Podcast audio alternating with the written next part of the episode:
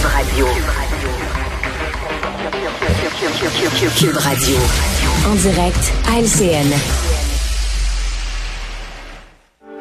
Dans cette série de rencontres euh, du temps des fêtes, notre euh, animateur de la joute et du bilan, Paul Larocque lui-même, a rencontré l'épouse de Pierre Poilièvre, Anaïda Poilièvre Galindo, une immigrante du Venezuela qui a grandi à Montréal. Vous propose un extrait, on revient. Mais là, vous parlez québécois, là. Tu sais, vous parlez français, oui, mais avec l'accent québécois. Là. Vous vous, sentez québécois? Ben, vous je êtes me- québécois? Ben oui, certainement. Je me suis complètement intégrée au Québec, puis c'est vraiment grâce à l'accueil chaleureux des Québécois. On écoutait la petite vie, fait qu'on a tout de suite embarqué dans le joual. Euh, Ah, C'est vrai, ouais. oui, Avec oui. papa, maman, les... les Papa, ben, c'est à les- cause d'eux qu'on a appris à faire le pâté chinois, steak, blé patate. C'est vrai? Oui! le courant passe pas autant qu'ailleurs au Canada. On dit de lui qu'il est très, abrasif, euh, Pierre Poilievre, qui, est- euh, qui, qui est tranché, qui fait de la politique un peu à l'américaine, euh, tout ça. Qu'est-ce que vous dites de ça? Ben, je suis certainement pas d'accord. D'ailleurs, je pense que c'est parce que les gens, on n'a pas encore pris la chance et l'opportunité de le connaître au Québec. Mon mari, c'est quelqu'un euh, qui, qui a le sang chaud, tout comme moi. C'est quelqu'un qui a de la passion. C'est un batailleur. C'est pas agressif. Mais il est carré, il est carré des fois, là. hein? Carré, non. Ouais. Je trouve pas. Moi, je trouve pas. Moi, je suis latina, je sais pas. Peut-être, moi, j'ai une expérience différente, puis je, je veux que c'est ce qu'on voit de lui. Je le trouve pas. C'est un batailleur, mon mari, c'est ce qu'on a de besoin.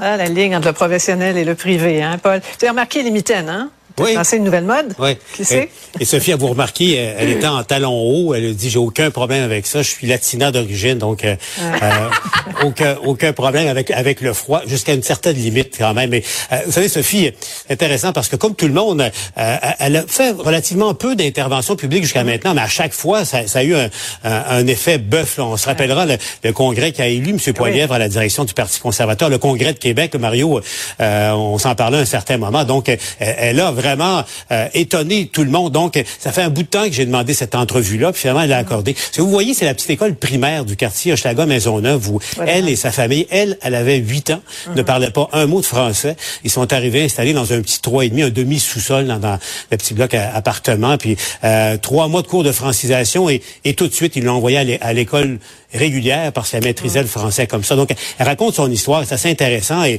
et c'est clair parce qu'on dit d'elle, c'est la carte cachée, l'arme secrète Début, de Pierre hein.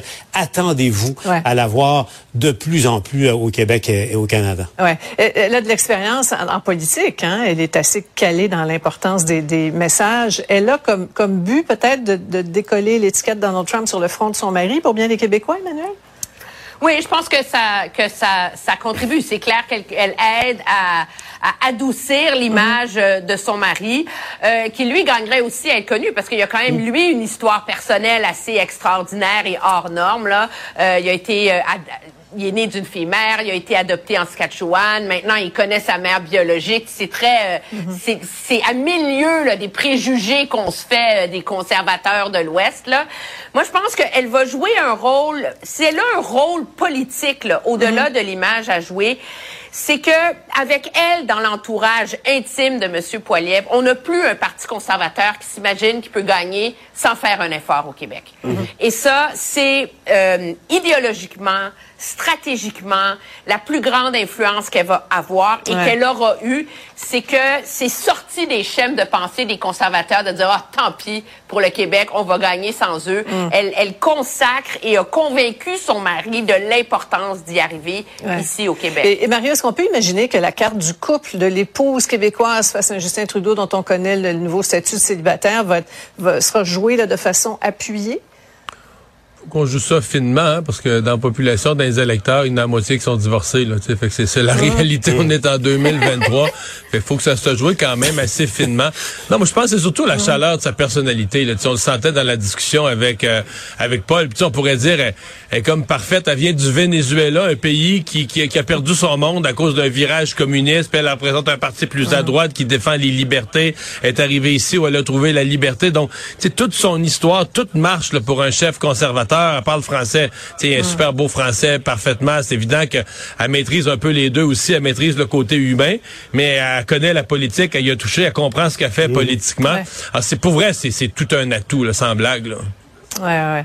Donc, puis- on a hâte de voir ça au bilan ce soir. hein, Au bilan, à l'entrevue intégrale, c'est petite, Ok. petite anecdote aussi. J'ai appris que à la maison des Poilièvres Galindo, euh, on ne parle que français et espagnol. Les, les deux enfants ne parlent pas anglais encore. Là. Ça vient, ça, et M. Poiliev ne parle que français à la maison, quand même. Quand même, hein? Quand même. Mmh. Alors, À à voir. À. Parlant des conservateurs, le ministre des Finances, Éric Girard, là, la, la rumeur circulait. Là, euh, il semblerait qu'il n'y a pas trop d'intérêt au sein de l'état-major de M. Poilievre.